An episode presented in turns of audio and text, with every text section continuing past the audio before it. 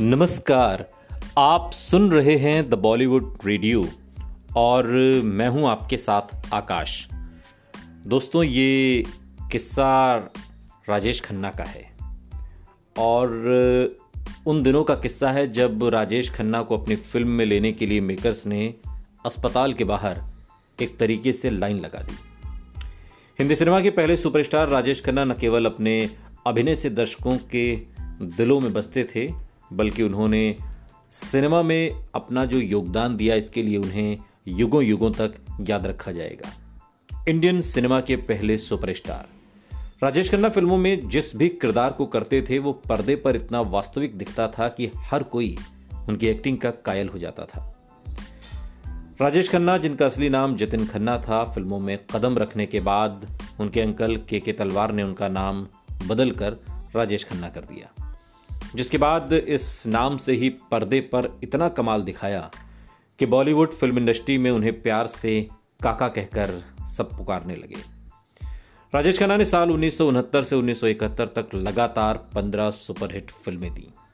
साल उन्नीस सौ छियासठ में आई उनकी फ़िल्म आखिरी खत से बॉलीवुड में उनकी एंट्री होती है। पहली फ़िल्म में राजेश खन्ना को दर्शकों से काफ़ी प्यार मिला। इसके बाद उन्होंने आराधना, दो रास्ते, खामोशी, सच्चा झूठा, गुड्डी, कटी पतंग, सफ़र, दाग, अमर प्रेम प्रेम नगर नमक हराम, रोटी, सौतन, जैसी तमाम फ़िल्में की। एक समय ऐसा भी था जब राजेश खन्ना हिंदी सिनेमा के टॉप एक्टर थे। और आलम यह था कि बड़े से बड़ा फ़िल्म निर्माता उन्हें अपनी फ़िल्म में लेने के लिए लाइन लगाकर उनके घर के बाहर खड़ा रहता था। निर्माता निर्देशक राजेश खन्ना के घर के बाहर तो लाइन लगाए ही रहते थे और साथ ही वो मुँह मांगे दाम चुकाकर काका को साइन भी करना चाहते थे। एक बार हुआ यूँ कि पाइल्स के ऑपरेशन के चलते राजेश खन्ना को अस्पताल में भर्ती होना पड़ा। भर्ती होने के चलते वो कहीं जा नहीं सकते थे और उस समय अस्पताल में उनके इर्द गिर्द कमरे को सभी डायरेक्टर, प्रोड्यूसर्स ने बुक करा दिया। ताकि मौका मिलते ही वो राजेश खन्ना को अपनी फ़िल्मों की कहानी सुना सकें। क्योंकि घर पर तो नंबर आता नहीं था। लड़कियों के बीच राजेश खन्ना इतने लोकप्रिय हुए कि लड़कियाँ उन्हें खून से लिखे खत और उनकी फ़ोटो से शादी तक करने लगी।